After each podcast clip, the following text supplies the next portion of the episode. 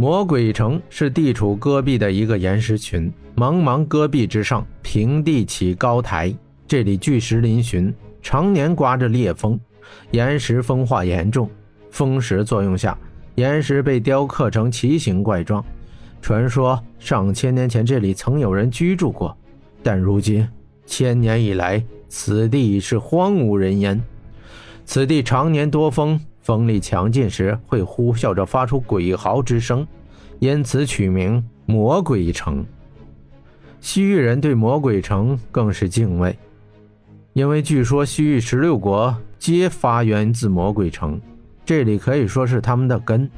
但近千年来，这里阴森诡异，更有甚的传说说城中隐藏着可怖的魔鬼。就这样，夏日初夜里。一队火鸟骑兵进入了这幽暗的魔鬼城。巨大的、形状怪异的风化巨石下，一队骑兵循着踪迹左右穿梭。月亮已缓缓升起，月光皎洁明亮，仿佛带着淡淡的蓝光，倾照在魔鬼城中。史威心中始终有一股挥之不去的阴影。他深吸口气，紧紧握住了手中的强弓。往前走上几步，便看到了可怕的场景：一座小山，一座用人堆成的小山，全部是伤人的尸体，每一个人的脸上都流露出惊恐的表情，鲜血早已凝干，众骑士都已惊呆。史威心中阴影突然扩大，他仿佛明白了什么，不好！这是诱饵，我们中计了，快撤，原路撤退！施威大喊道，指挥着骑士撤退。穆拉提立刻调转鸟头，准备回撤，但却为时已晚。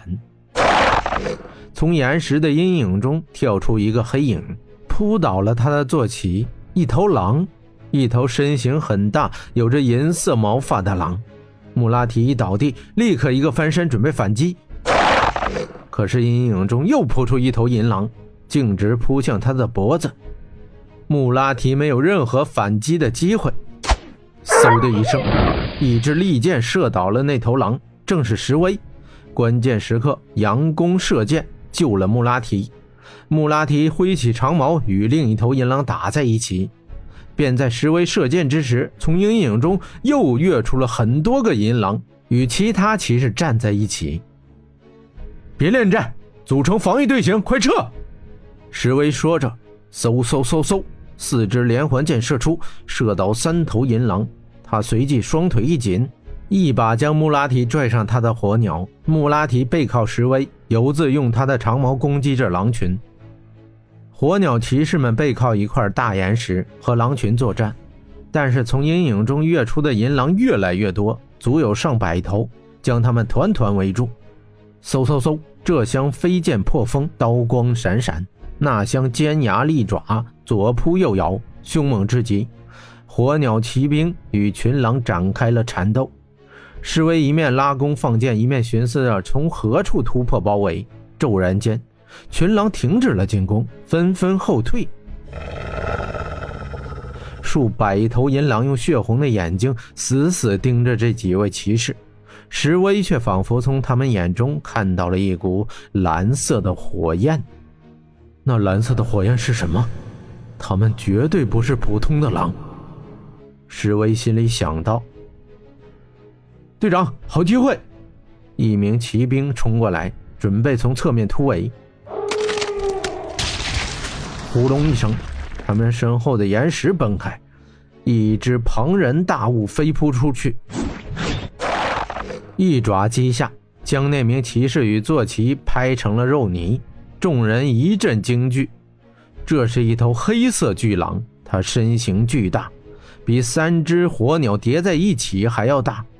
队友牺牲来不及细想，石威拔剑便射，两箭发出，直奔巨狼咽喉。